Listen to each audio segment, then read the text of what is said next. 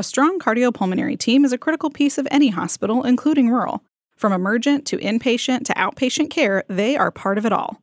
So, how do rural hospitals build that team and support its success long-term? With passionate professionals, investment in their goals, and the right clinical manager.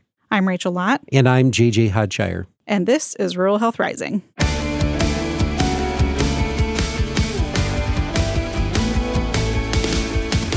Welcome to episode one hundred twelve of Rural Health Rising. I'm J J Hodshire, President and Chief Executive Officer of Hillsdale Hospital. And I'm Rachel Lott, Chief Communications Officer. Rachel, I'm excited.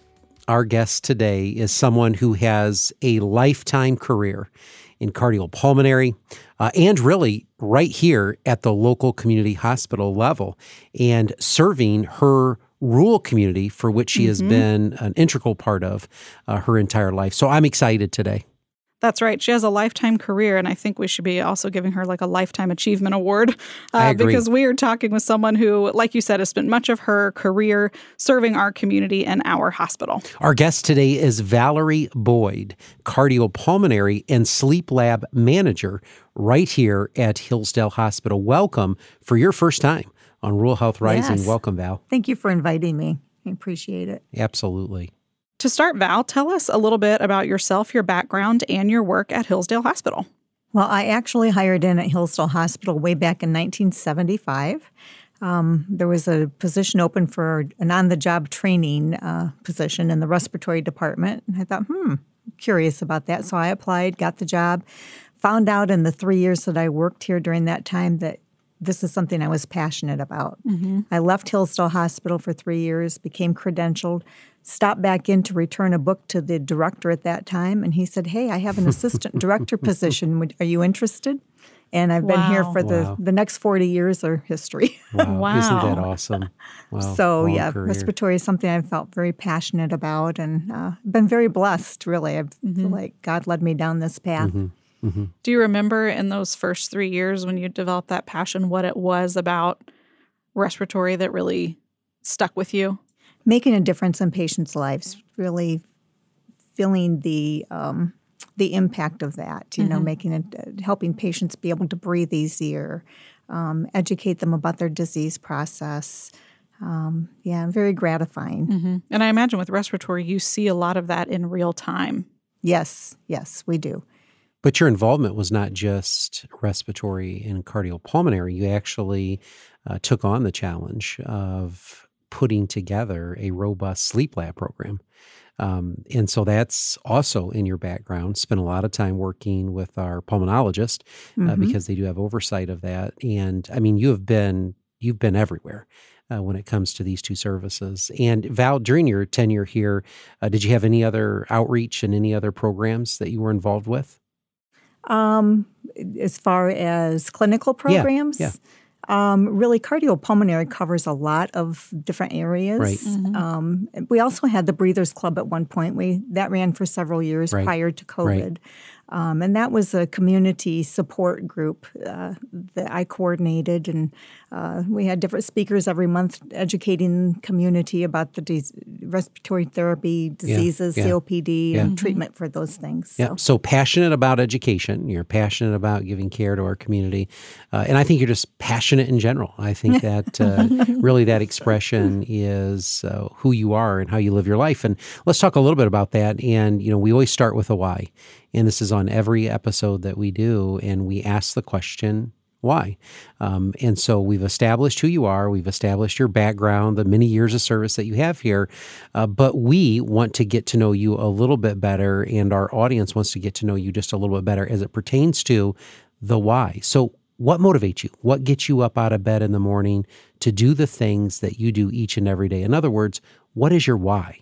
I think the opportunity to make a difference. Whether that difference is in the lives of patients or my staff or the organization, it's, uh, like I said, it's very gratifying to feel like you have made a difference in the lives of people. Absolutely. So I believe that's my why. Yeah. Mm-hmm. Let's get a good kind of overview of what all the cardiopulmonary team does in a hospital, because mm-hmm. it is a lot more than what people think. And even those of us who work in healthcare but don't work in cardiopulmonary, it's easy to kind of lose sight of how involved cardiopulmonary is in so many of our other programs, that we couldn't have X if we didn't have cardiopulmonary. We couldn't have Y if we didn't have cardiopulmonary. So can you give us that kind of overview? Your team is just involved in so many different aspects of providing care. You're right, we are. Um, all of our team are respiratory therapists, so we're involved in the basic respiratory duties, such as, you know, responsible for all the oxygen therapy in the hospital, uh, providing breathing treatments to patients, um, taking care of ventilators, which patients on ventilators, which is life support, mm-hmm. BiPAP equipment, that type of thing. But we're also responsible for um, doing performing E K Gs. We have a very active diagnostic lab Uh, where we do stress tests and pulmonary function testing. Mm-hmm. We also have a cardiac and pulmonary rehabilitation uh, program that is very, very active. Um, and in addition to all of that, our team responds to all of the rapid responses called mm-hmm. within the hospital and the code blues. So respiratory are very...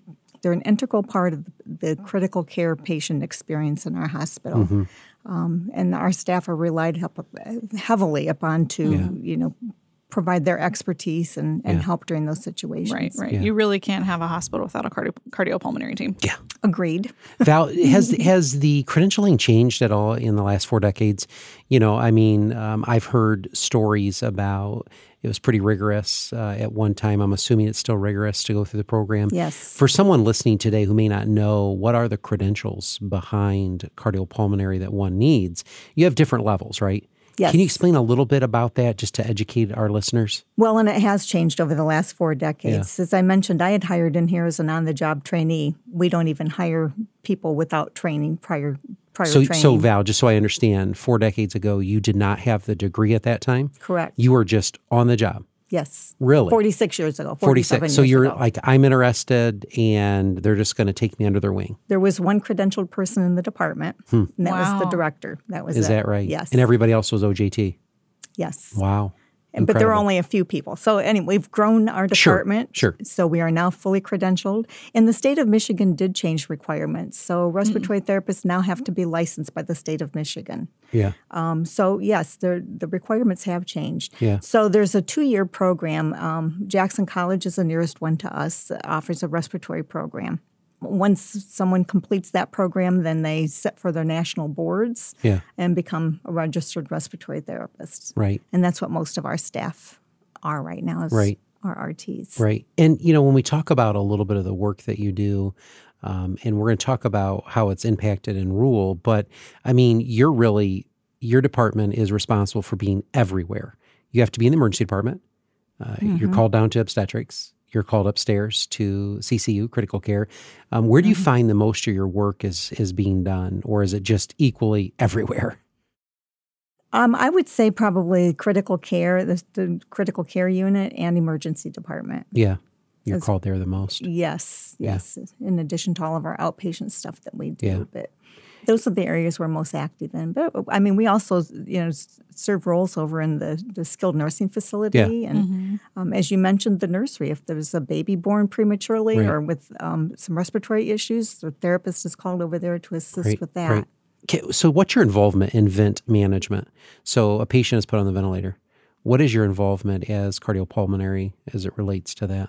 Well, the respiratory therapist would actually set that patient up on the ventilator, right. determine the settings to be used okay. based on protocol that we have in place, and then we monitor that patient. Um, every three to four hours, we're up seeing that patient, checking mm-hmm. on them, making sure everything is going well with their with their care. Yeah. And then we would also be involved in weaning that patient off the ventilator when it was appropriate mm-hmm. and, you know, extubating them, pulling the endotracheal tube and yeah. Uh, if they're breathing, breathing spontaneously. Right.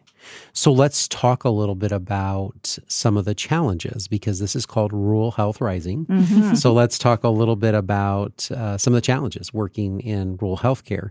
Uh, you know, and, and I guess you and I know that we've had numerous conversations uh, regarding situations in which employees who work for you uh, have said, we're done. We are going to a bigger hospital where they have more teams and they have, you know, additional support that we can, you know, garner, et cetera, et cetera. And so we know, you know, having lived this for decades, that it's not easy working in a rural environment. And oftentimes we're out-recruited uh, because, mm-hmm. you know, there's better staffing ratios and there's, you know, those types of things that exist. But, you know, what are some of the challenges, you know, or unique elements that you and your team manage here that may be less prevalent in urban or suburban communities?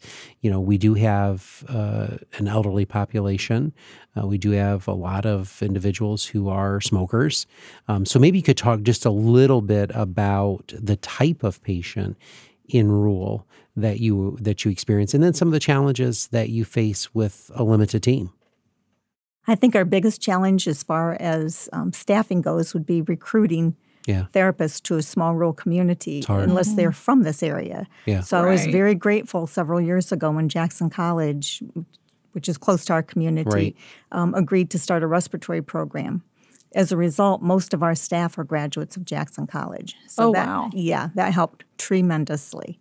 As far as our patient population, I mean, I think the patients that we see are not un- unlike those you would see in other facilities, yeah. larger facilities. I think the difference is we develop relationships with those patients mm. um, because we see them um, frequently. I mean, a lot of them come in quite often for either mm-hmm. outpatient testing or, unfortunately, maybe admitted several different mm-hmm. times.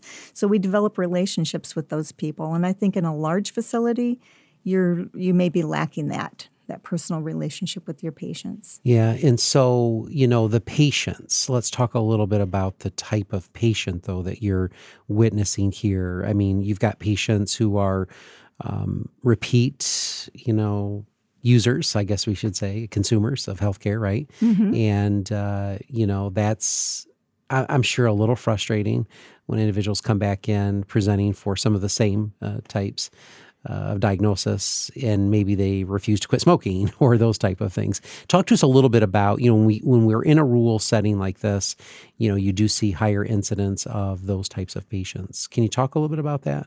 Sure. I think, um, I, I really think you're going to see those types of patients wherever you go. They're, I think it's it's not just okay. a, a rural setting that you're going to see those patients in. But again, the relationship can make a difference because we see those patients frequently and we can talk to them, provide education to them, mm-hmm. um, and try to persuade them, yeah.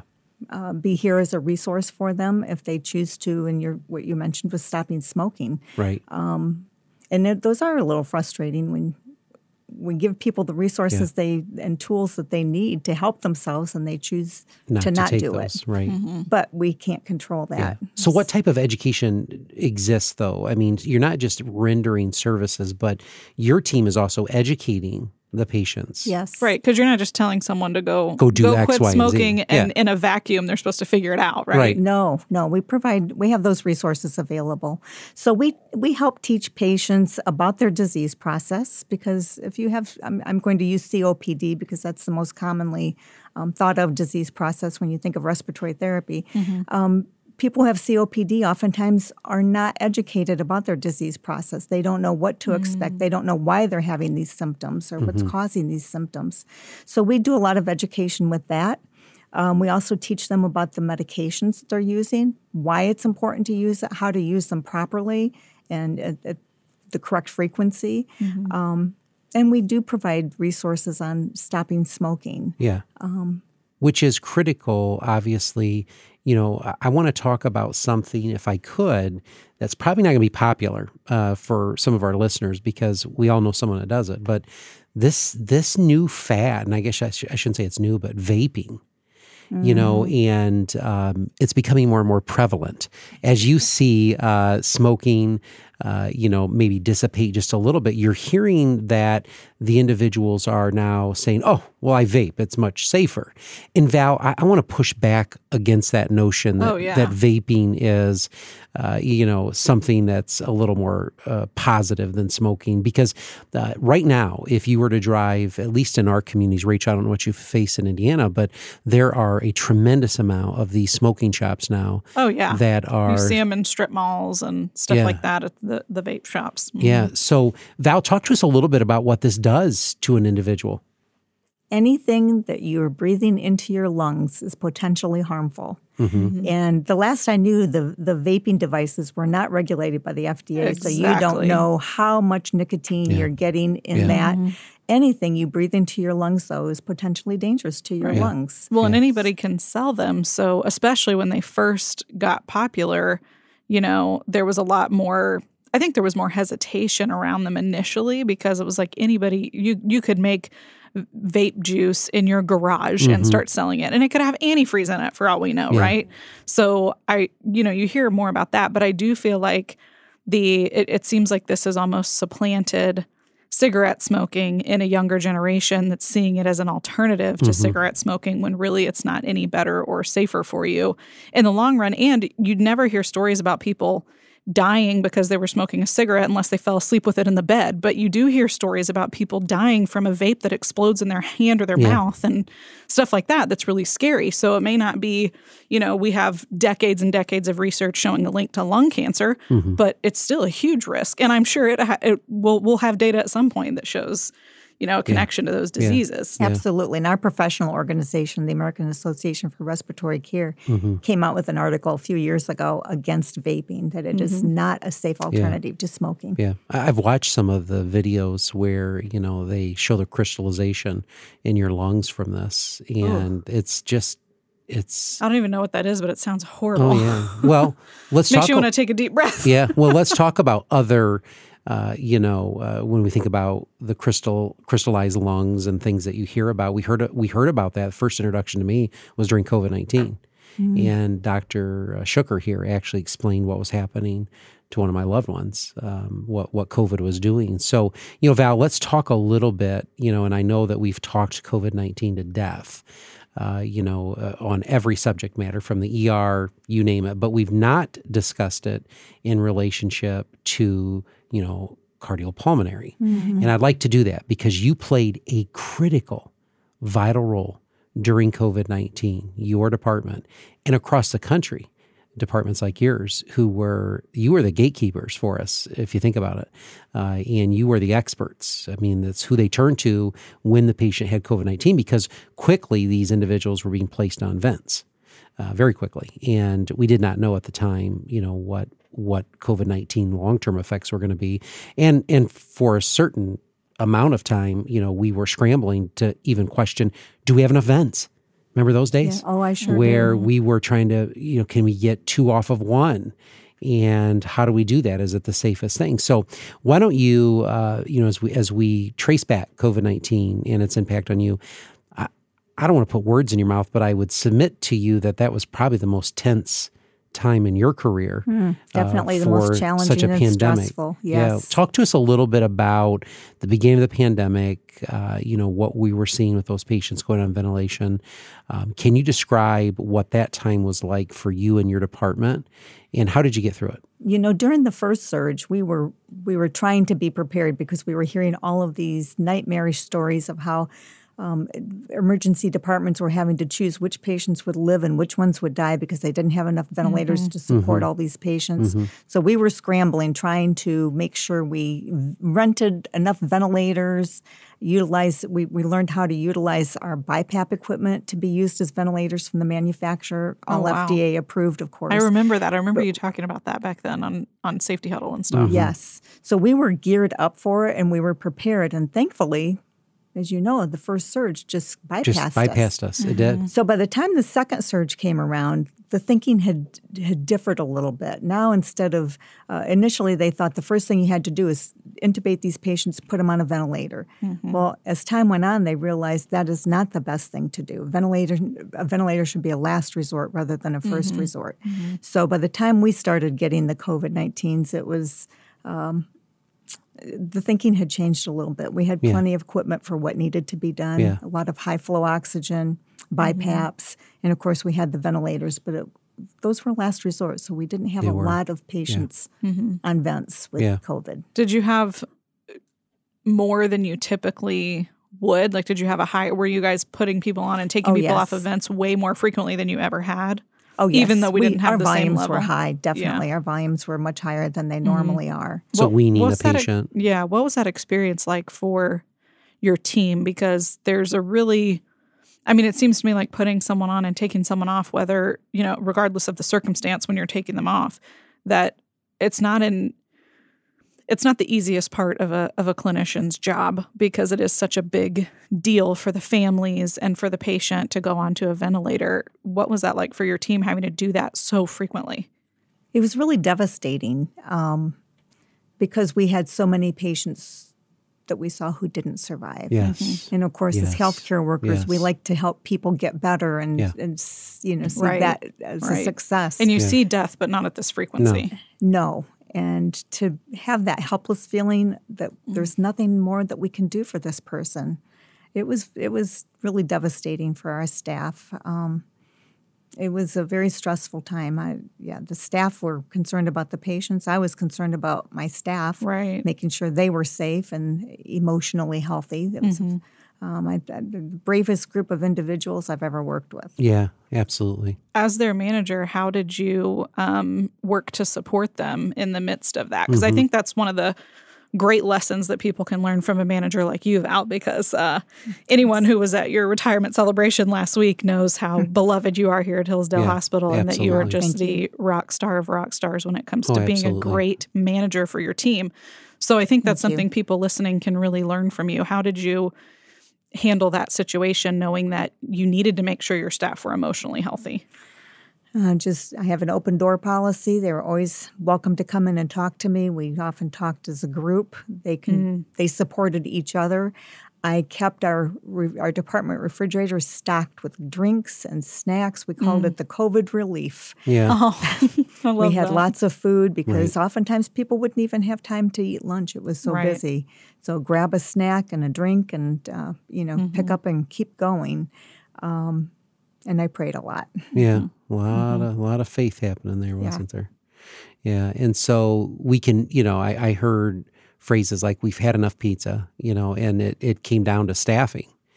And that becomes a challenge. I mean, when you don't have the staffing mm-hmm. and it's very difficult to recruit to rural communities, um, that was a challenge. And so on behalf of Hillsdale Hospital, I want to thank you for what you led for us uh, through one of the most tumultuous times uh, in our history. And while we escaped the first round, we did not the remaining. And even today, um, you are witnessing a few, sporadic at best, mm-hmm. but a few patients who still uh, are passing away from COVID nineteen.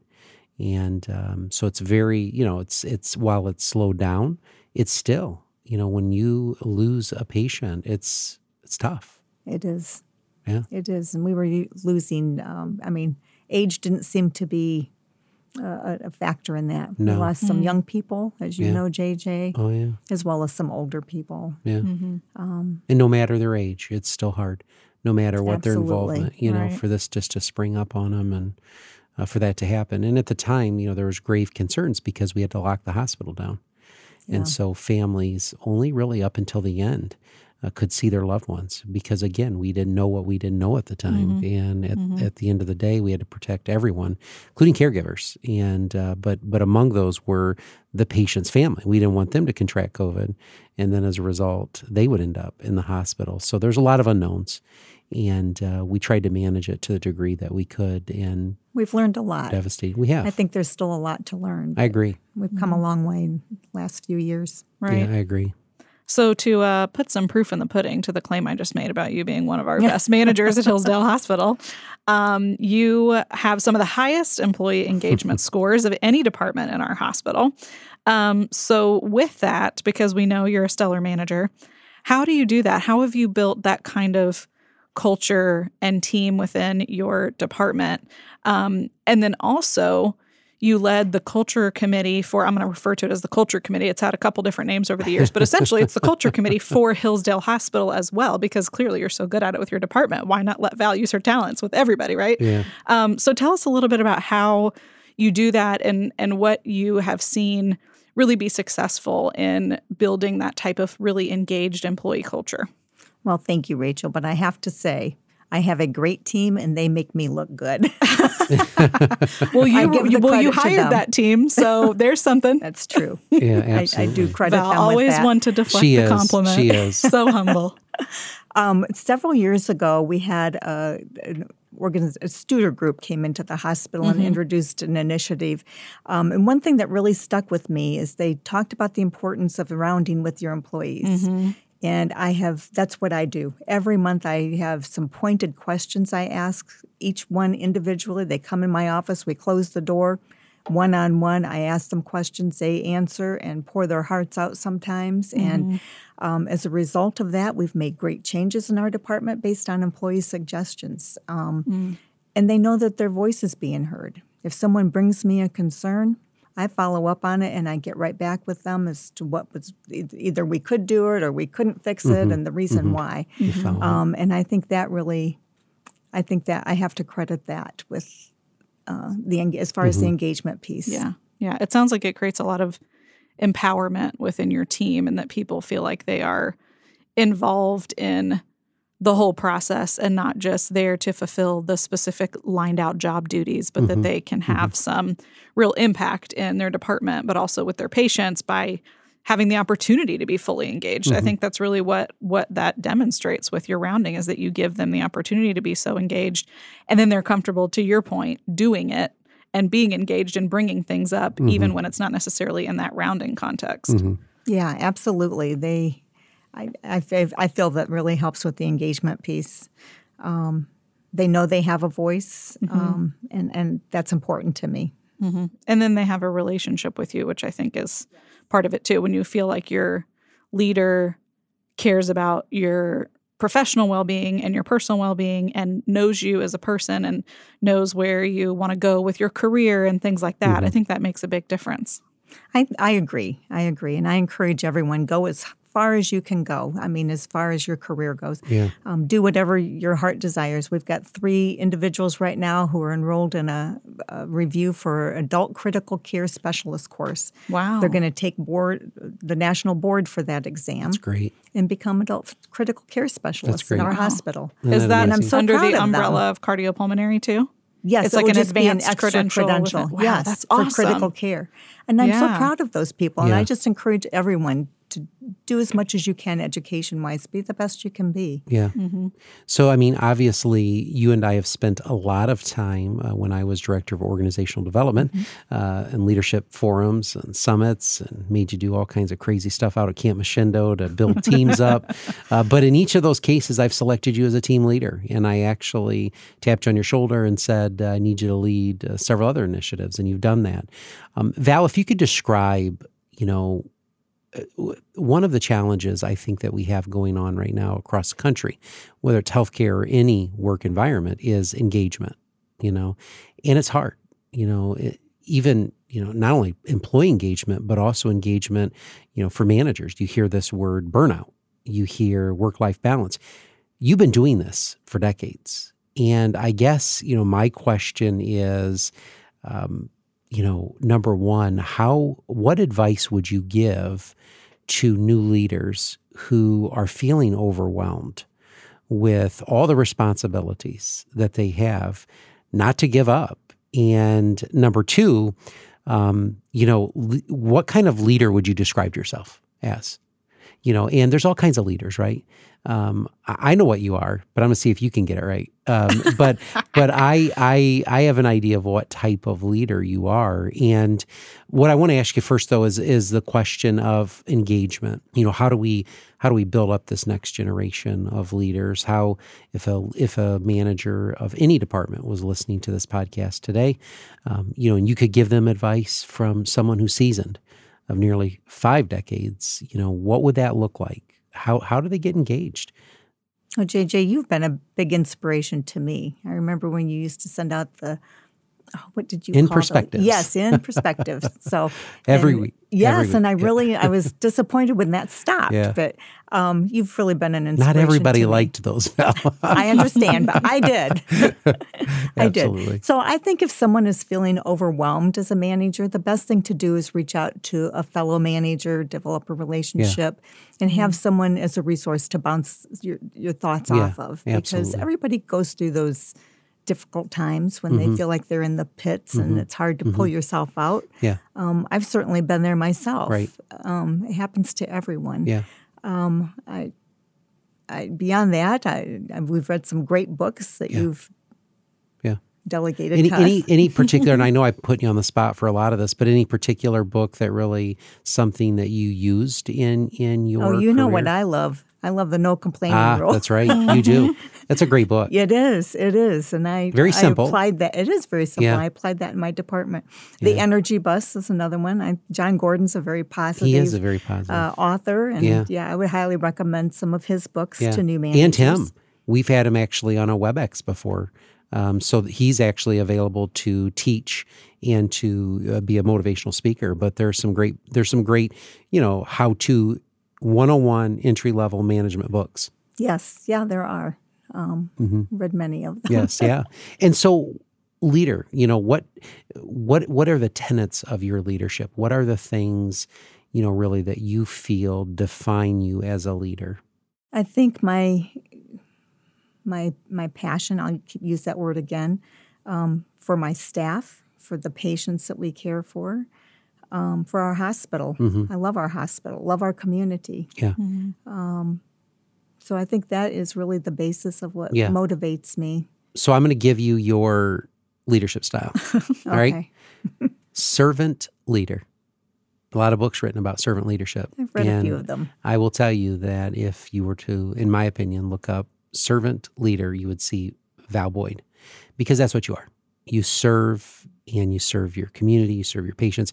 The most important is I've watched you serve your employees, and you're just a servant leader.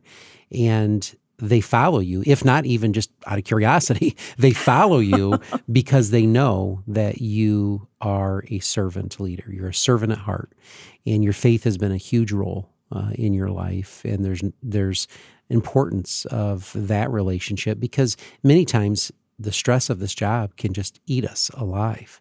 Mm. And you have to have mental, mental, physical, and spiritual uh, strengths and wellness. And if you are depleting any of those, uh, there's going to be an imbalance. And and that's where it leads to some pretty bad times as a manager. But uh, you have balanced those so well. And what's most remarkable is has been watching your, your faith, and that even in the hardest times, uh, you have done very, very well for this hospital. And let's talk about some of those hard times. Um, you've survived floods here, mm-hmm. fires, mm-hmm. tornado. Did you survive the tornado? Oh, you must have. You're here.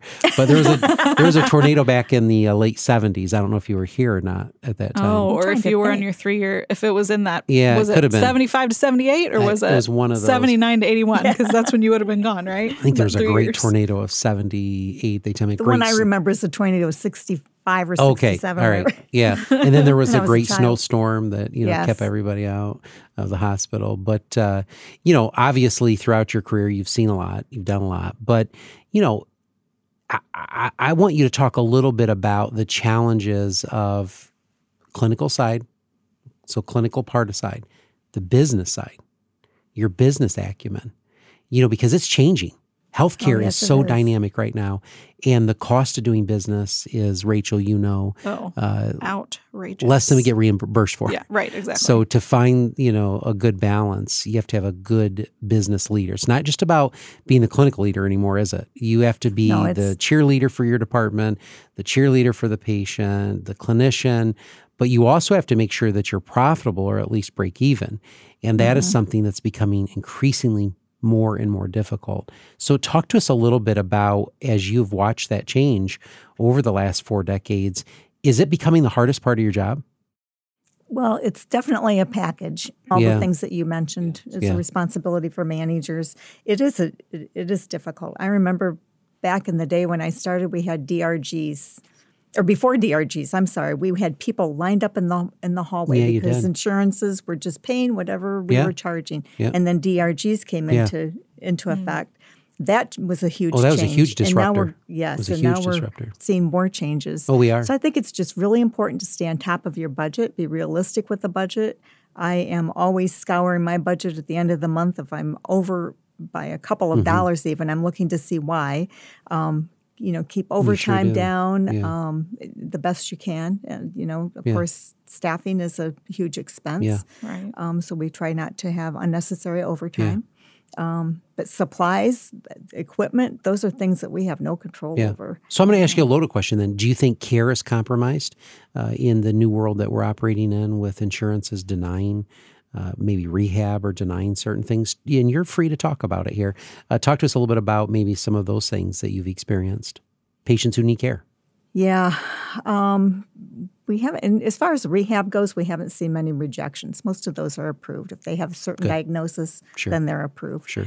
Um, I think people are more reluctant to come to the hospital these days. So we've seen people who uh, put off coming to the hospital until they're like critically ill. Yeah. yeah. So, yeah, that's a downside to it that for is. sure. Um, and I think that has impacted patients' health. Yeah. Well, you know, obviously the payers are the drivers right now, and yep. that's something that Rachel and I are continuously fighting. In fact, uh, we spend a lot of our time in advocacy and, uh, you know, sharing the stories that you give us of what happens on the front line. So uh, certainly the battlefield, uh, and mm-hmm. I, I think the the line has been drawn, right? And uh, on one side, we know what stands, and on the other side, here we are trying to fight for rural health care. And so let's talk a little bit about that. Uh, you've had a long, very fruitful career, um, but you've had chances to leave little rural Hillsdale. Wh- I have. Why'd you stay here?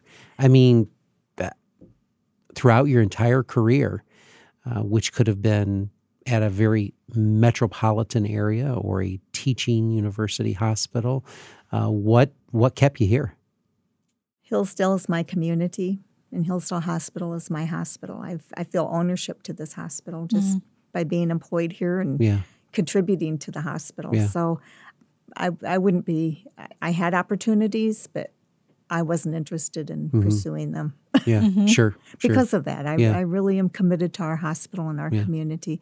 And I recognize Hillsdale is a gem. It is. Hillsdale Hospital is so important yeah. to our community. It is. We have to mm-hmm. have, you know, resources available for our local population. Yeah. Um, if it weren't for Hillsdale Hospital, our folks would have to drive, what, forty-five minutes they to would. an hour yeah. mm-hmm. to the nearest hospital? If not longer. Yeah. Yes. So, um, nope, I, I have a lot of confidence in our hospital. Mm-hmm. I I believe what we do here, we do very well. Mm-hmm. What we don't do here, we admit, and yeah. we have resources to take care of those patients that we sure. can't fix here, so sure. to speak. Mm-hmm.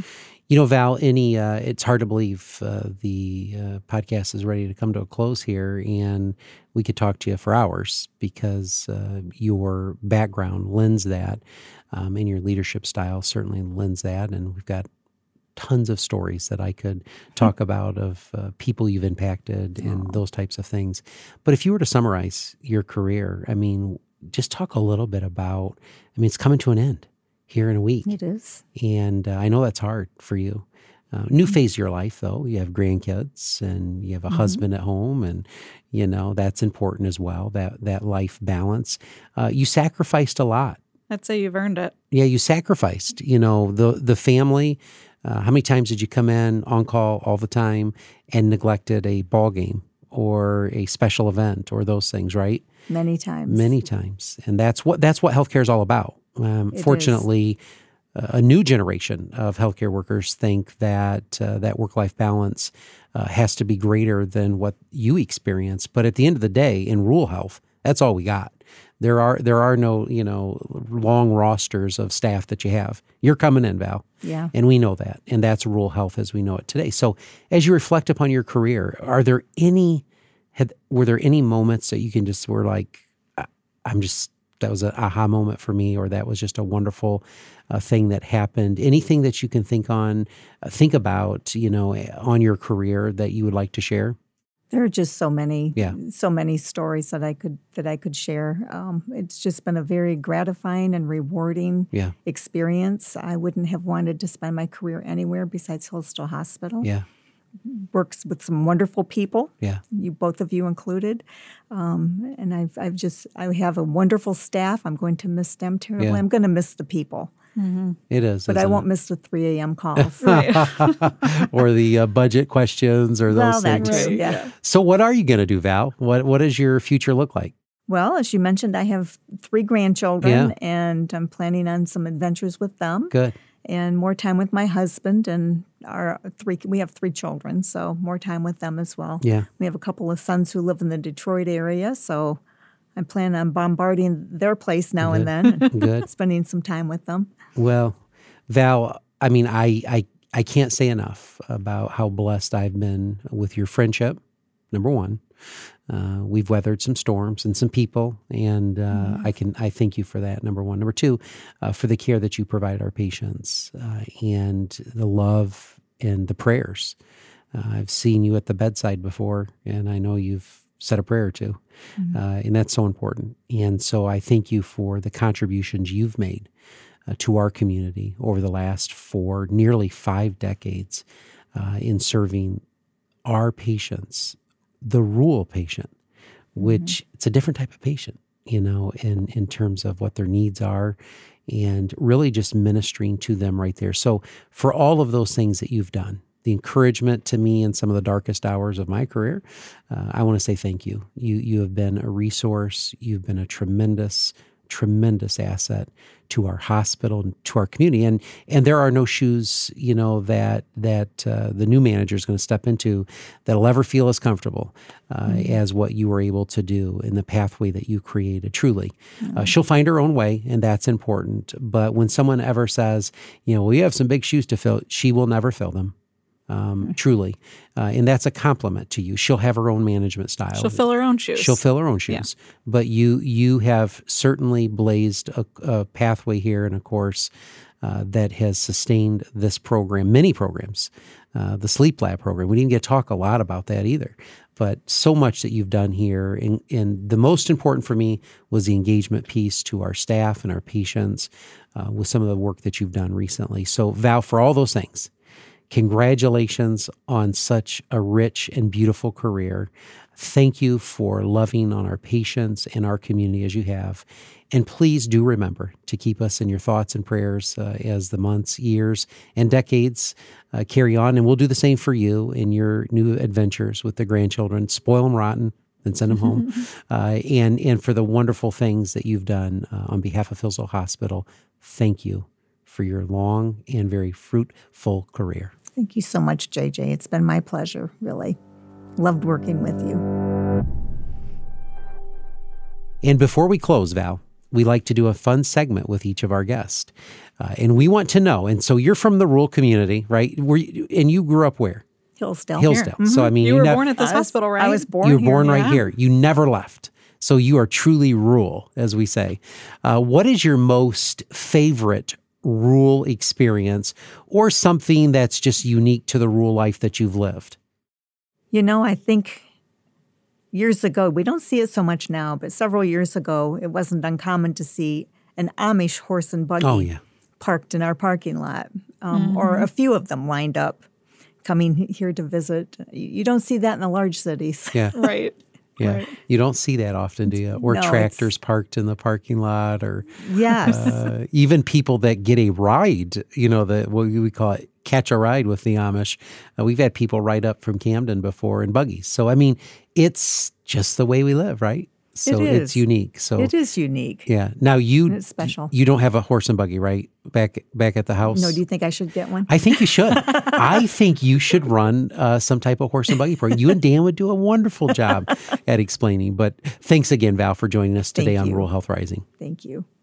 Next time on Rural Health Rising, we'll have another great conversation with another great guest. So be sure to tune in.